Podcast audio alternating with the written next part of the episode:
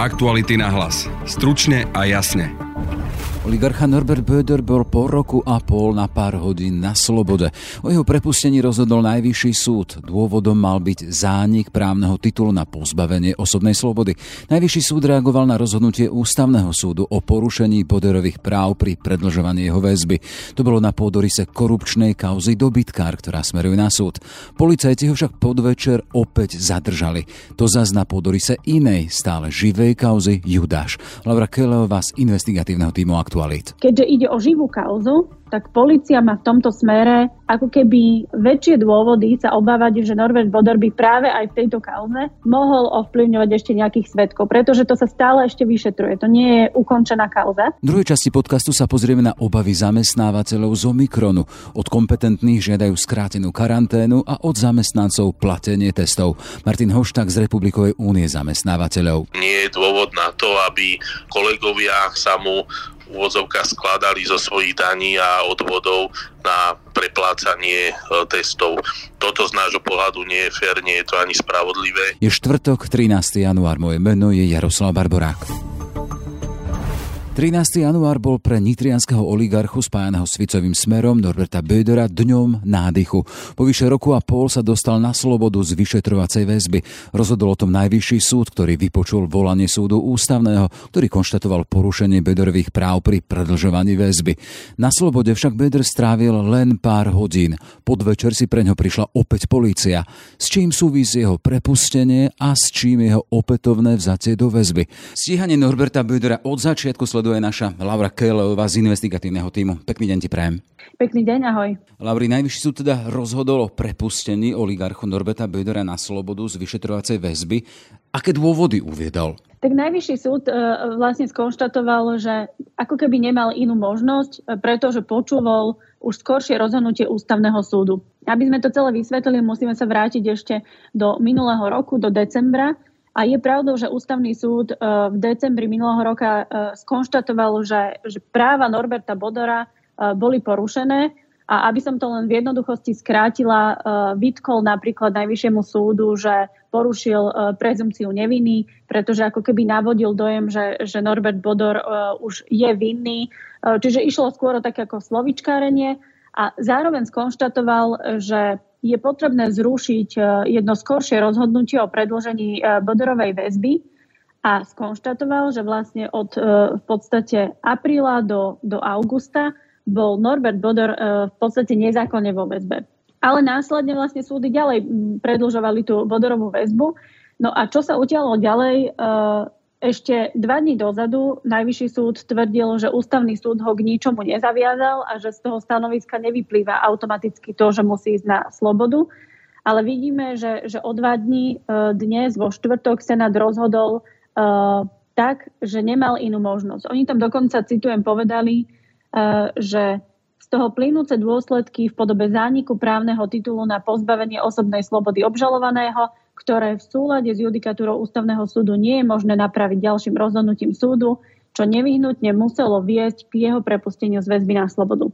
My dnes nevieme skonštatovať, na základe čoho si to najvyšší súd myslí, pretože býva to tak, že dnes rozhodol a my vlastne to písomné rozhodnutie Najvyššieho súdu v anonymizovanej forme budeme vidieť až o niekoľko dní alebo týždňov. Ale fakt a realita je taká, že Norbert Böder je teda z vyšetrovacej väzby doma na slobode. Prečo sa vlastne ocitol v samotnej vyšetrovacej väzbe? Vieme, že tam je od toho júla 2020.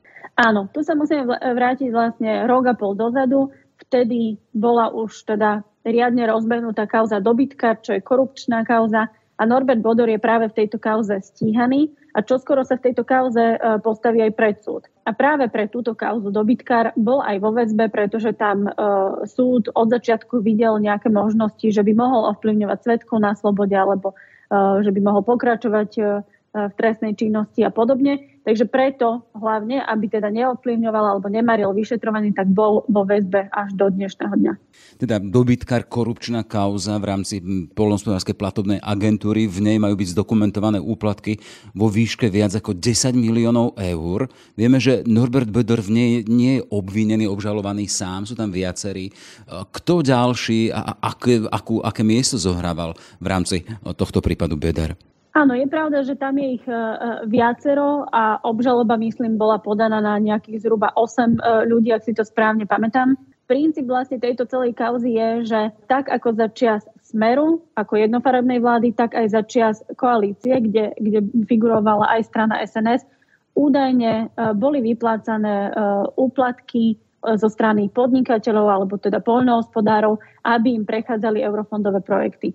No a kým v prípade uh, vlády alebo teda ministra zo strany SNS mali tie úplatky putovať až k podnikateľovi a takej šedej eminencii SNS Martinovi Kvietikovi, tak v čase jednofarebnej vlády to mal byť práve Norbert Bodor, ktorý stál na čele vlastne tej korupčnej pyramídy a k nemu mali nejakým spôsobom tiec tieto úplatky.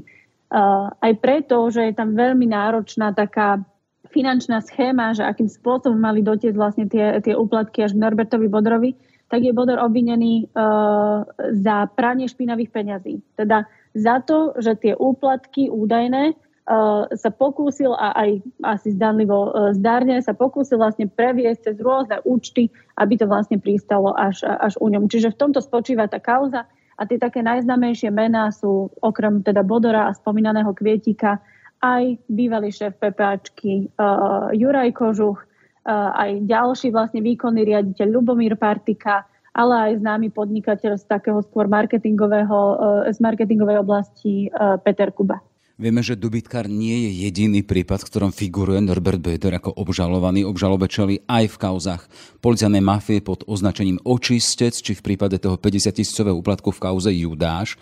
Čo mu v týchto kauzach sa mu dáva za vinu?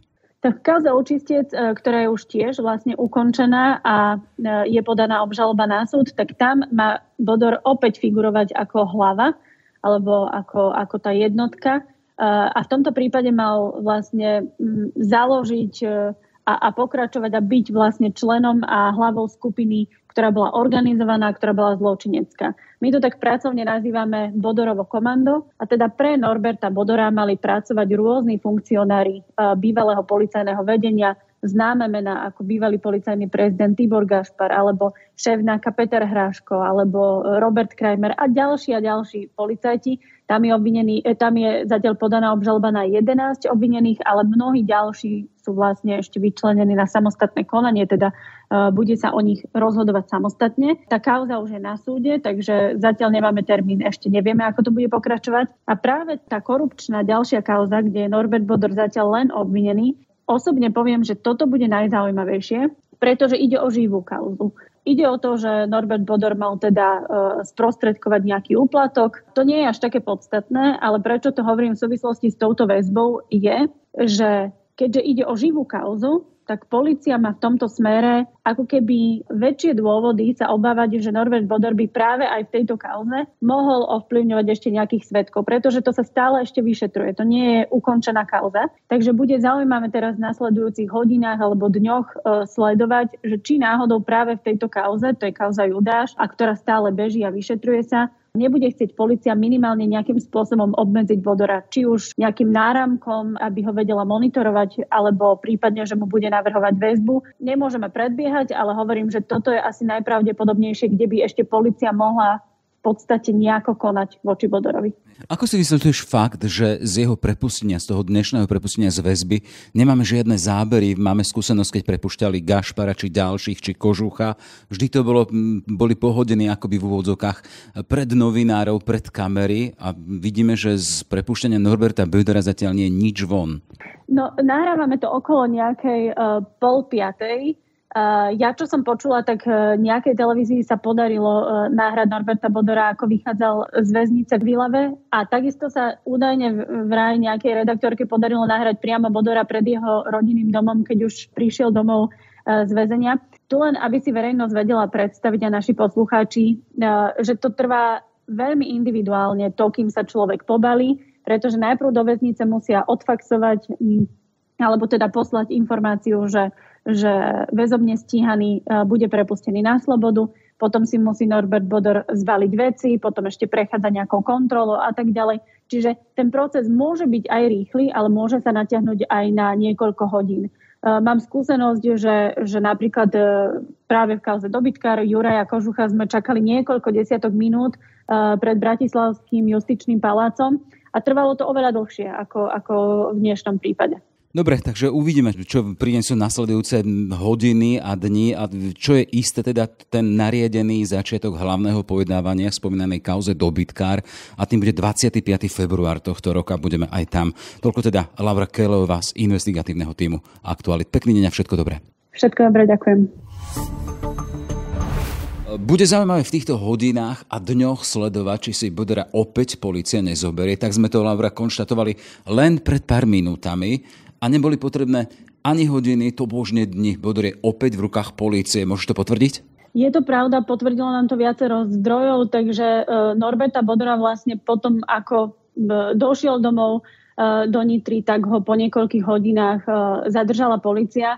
Je teraz veľmi ťažké vlastne povedať, že čo sa deje. My nemáme viac informácií, ale môže to práve súvisieť aj s tou spomínanou kauzou, ktorá ešte je stále živá, pretože v nej vlastne policia a aj dozorový prokurátor môžu konať. E, teraz v podstate nasleduje 48 hodín, ktoré policia má a za tých 48 hodín, pokiaľ je vlastne Norbert Boder v zadržaní, sa rozhoduje, že či bude napríklad e, vznesený návrh na väzobné stíhanie alebo potom prípadne nejaké iné opatrenia, e, ktoré som už pred chvíľou spomínala.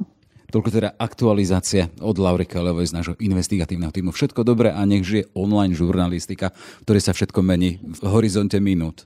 Presne tak. Ďakujem pekne. Do počutia. Firmy sa pre šíriaci Omikron obávajú masívnych výpadkov zamestnancov. Republiková únia zamestnávateľov preto navrhuje skrátenie doby karantény pre pozitívnych ľudí a vie si tiež predstaviť, že pravidelné testovanie by si počase mali hradiť neočkovaní zamestnanci sami. Viac sa o téme budem rozprávať s tajomníkom Republikovej únie Martinom Oštákom. Dobrý deň. Dobrý deň, prajem. Blíži sa tá Omikron vlna, nevieme, že kedy úplne teda presne na Slovensku začne, ale teda čo očakávate vy v, vo firmách, že sa bude diať počas tej Omikron vlny a teda aký veľký výpadok zamestnancov očakávate? V zásade aj na základe pozorovania z ostatných krajín e, očakávame, že už koncom januára môže e, táto vlna Omikronu spôsobiť nárazový výpadok tisícov, 10 tisícov a možno aj 100 tisícov zamestnancov a to rôznych odvetvia ekonomiky. My teda upozorňujeme, že nakoľko tento výpadok e, môže byť masívny, bude potrebné upraviť podmienky, e, či už karantény alebo vôbec podmienky opatrení, ktoré sú zamerané na boj proti pandémii. Včera sa schválil taký COVID manuál, tam sa ešte nehovorí o karanténe, ale prebiehajú o tom diskusie. Ja sa ešte na tú karanténu budem pýtať, ale teda ešte čo iné vy by ste teda očakávali, že sa, možno, sa vám možno nepozdáva na tom COVID manuále, že máte pocit, že to nerieši vašu situáciu? No v zásade dôležité je aj to, aby vláda možno pokračovala alebo prehodnotila spôsob, aký motivuje, či už pozitívne alebo negatívne občanov k tomu, aby sa očkovali, keďže sa aj firmy snažia e, motivovať e, svojich zamestnancov k tomu, aby sa očkovali, tak možno štát by mal prehodnotiť e, tieto svoje motivačné mechanizmy a nájsť také, ktoré prinútia alebo príjmu podstatnú časť populácie k tomu, aby sa dala zaočkovať. Možno keď to viete vy na tom príklade vo firmách uh, povedať, že ako vy motivujete a ako by to možno mal teda štát ešte inak robiť. Motivačné mechanizmy a nástroje vo firmách, e, ktorých cieľom je príjmeť čo najväčší počet zamestnancov k tomu, aby sa dali zaočkovať, sú viaceré či už sa jedná o dni voľna naviac, alebo e, rôzne sociálne benefity, sú to, sú to rôzne vouchere, poukážky, losovania o smartfóny a podobne. Na strane štátu by to zrejme malo znamenať vôbec prehodnotenie tej stratégie, na základe ktorej sa e, snaží e, štát e, presvedčiť občanov k tomu, aby sa dali zaočkovať. A žiaľ, aj to, že očkovanie alebo vôbec vakcinácia ako taká sa stala predmetom politického boja, čiže e, čo rozhodne neprospieva e, situácii. Hovorili ste, že tie výpadky môžu byť teda veľké, enormné. Ako sa to prejaví v praxi a dajme tomu, že ako to možno pocitia aj bežní občania Slovenska? No, vzhľadom na, vzhľadom na pozorovania z krajín, kde teda Omikron už e, dominuje, možno očakávať, že skutočne tie výpadky budú, budú značné a v praxi to ako to bude vyzerať, tak e, uvidíme skôr, až, až, až keď príde k tej situácii. Samozrejme, firmy sa stále snažia e, príjmať nové a nové opatrenia s cieľom zabezpečenia bezpečnosti a ochrany zdravia pri práci a za, zabezpečenia nejakého zamedzenia ďalšej nákazy e, v rámci pracovných kolektívov. E, čiže naďalej sa v podnikoch testuje, je to na náklady zamestnávateľa, samozrejme štát to, štát to prepláca, e, dodržiavajú sa také striktné delenia v niektorých spoločnostiach v rámci zmien, to znamená, aby sa, aby sa v odzovkách nepremiešavali zamestnanci z rôznych zmien, uh, dodržiavajú sa rôzne iné prísne uh, hygienické opatrenia a podobne. Uh, faktom je, že na túto novú vlnu Omikronu sa firmy nevedia nejako inak špecificky pripraviť. Jedine je to otázka nejakých, nejakých e, očakávaných e, organizačných zmien alebo ad hoc opatrení, ktoré budú prijaté, e, keď, keď teda táto vlna k nám dorazí. Či sa môže stať, že zrazu sa zasekne výroba? No, je, je možno očakávať výpadky v niektorých prevádzkach, ak teda tá vlna udrie v plnej síle, lebo ešte stále nevieme, aká, aká bude silná tá vlna, teda aspoň my zamestnávateľia nevieme a je možné očakávať výpadky v prevádzkach.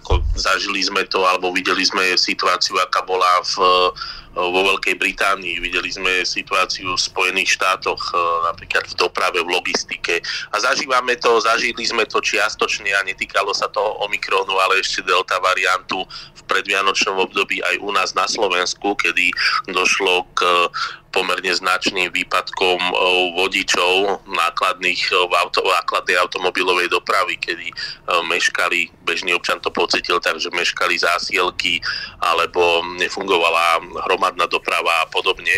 Čiže tých, tých prejavov môže byť viacero a vo veľkých výrobných priemyselných podnikoch samozrejme môže byť tá produkcia do značnej miery negatívne ovplyvnená tým, že ak dôjde k výpadku viacerých a najmä kľúčových zamestnancov, tak e, e, samozrejme ten dopad e, bude zrejmý. Opakujem, nakoľko nevieme, ako sa vôbec táto nová vlna prejaví. U nás je ťažko predikovať dopredu, čo do počtu zamestnancov presne tie výpadky budú. Očakávať však možno teda vo všeobecnosti sa očakávajú, že budú, budú možno významnejšie a masívnejšie, než boli, než boli dosiaľ. Vzhľadom na očakávaný alebo opäť e, predpokladaný možný miernejší priebeh e, tých ochorení. E, my navrhujeme, aby sa prehodnotila napríklad dĺžka karantény, možno si vziať príklad z Českej republiky, kde bola táto dĺžka prehodnotená, alebo možno z iných krajín. Áno, no práve tu, na, na tú karanténu som sa chcela pýtať aj, že vy si to predstavujete ako, lebo viacerí hovoria, že bude sa diať to, že mož, možno aj infekčný človek teda pôjde do práce, keď sa skráti karanténa, čiže v praxi vy budete pripravení na to, že tam môže byť niekto infekčný, ktorý by mohol infikovať niekoho ďalšieho a príjmete k tomu opatrenie, alebo ako si to predstavujete, ak by sa skrátila tá karanténa, že to bude fungovať v tých firmách? Skôr, skôr e, tá predstava smeruje k tomu, že e, dĺžka povinnej karantény by bola kratšia a ak e, daná osoba po uplynutí stanovenej doby bude pretestovaná na základe testu, bude zrejme, že už nie je infekčná, tak aby mohla, mohol dotknutý pracovník znova nastúpiť do práce. Jednoducho uh, rozhodne nikto nemá záujem a to, to by neprospelo asi žiadnemu zamestnávateľovi, aby sa vo veľkom meritku pohybovali na pracovisku infekční ľudia, ktorí teda môžu tú nákazu šíriť ďalej, ale povedzme, ak by um, očakávaný rýchlejší priebeh daného ochorenia vytvoril predpoklad na to, že zamestnanec si povedzme po 5 alebo po 7 dňoch uh, dá spraviť test, na základe testu sa bude zistené, že už nie je infekčný, tak aby mohol nastúpiť, aby nemusel čakať ešte nejaké ďalšie 3 dní alebo nejakú ďalšiu dlhšiu dobu doma, kým mu uplyne oficiálna karanténa, ale aby mohol nastúpiť, ak je zdravý, teda za podmienky, za tieto podmienky, aby mohol nastúpiť späť do zamestnania. Mhm. Dobre, potom vlastne v tom COVID manuále včera, ktorý sa schválili, aj taká novinka, že sa bude testovať dvakrát, sa budú zamestnanci testovať dvakrát do týždňa, nie raz. Môže to podľa vás situácii prospieť? Tak testovanie rozhodne prospeje a dvakrát do týždňa a možno aj s väčšou intenzitou. Niektoré spoločnosti už dávno testujú zamestnancov alebo a dialo sa tak povedzme na vlastné náklady alebo na, na základe vlastného rozhodnutia už pred vôbec zavedením týchto povinností. Avšak tu je potrebné si uvedomiť, že každé testovanie, hoci test je preplácaný zo strany štátu, aj teda nejaký drobný náklad vo výške 1 eura na uskutočne jedného testu je tiež preplácaný. Avšak toto testovanie predstavuje nemalú záťaž pre firmy, e, najmä organizačnú záťaž, znamená to vyčlenenie jednoho alebo viacerých pracovníkov, ktorí sa práve venujú tejto agende, či už kontrolovaniu zamestnancov alebo e, samotnému testovaniu. A to sú náklady, ktoré zamestnávateľom e, nikto nepreplatí a neuhradí, takže je potrebné sa pozerať na problematiku testovania aj z pohľadu vôbec celkovej takej organizačnej záťaže pre firmy. Ja som videla aj také vyjadrenia, že ste spomínali, že si viete predstaviť, že by si títo zamestnanci, ktorí nie sú očkovaní, platili tie testy sami. Áno, súvisí to s tým, že pokiaľ pozitívna nejaká motivácia k vakcinácii nezaberá, a zamestnanec e, stále má možnosť e, na výber, to znamená má možnosť e, získať bezplatné očkovanie, ktoré mu poskytuje štát, tak ak sa rozhodne túto možnosť nevyužiť, tak nie je dôvod na to, aby jeho kolegovia sa mu úvodzovka skladali zo svojich daní a odvodov na preplácanie e, testov. Toto z nášho pohľadu nie je fér, nie je to ani spravodlivé a po nejakom prechodnom období by skutočne e, malo toto testovanie prejsť e, plne na plecia zamestnancov. Ďakujem pekne teda za rozhovor. Ďakujem aj ja, pekný deň prajem. Aktuality na hlas. Stručne a jasne. Sme v závere. Ešte pekný deň želajú Denisa Hopková a Jaroslav Barborák. Aktuality na hlas. Stručne a jasne.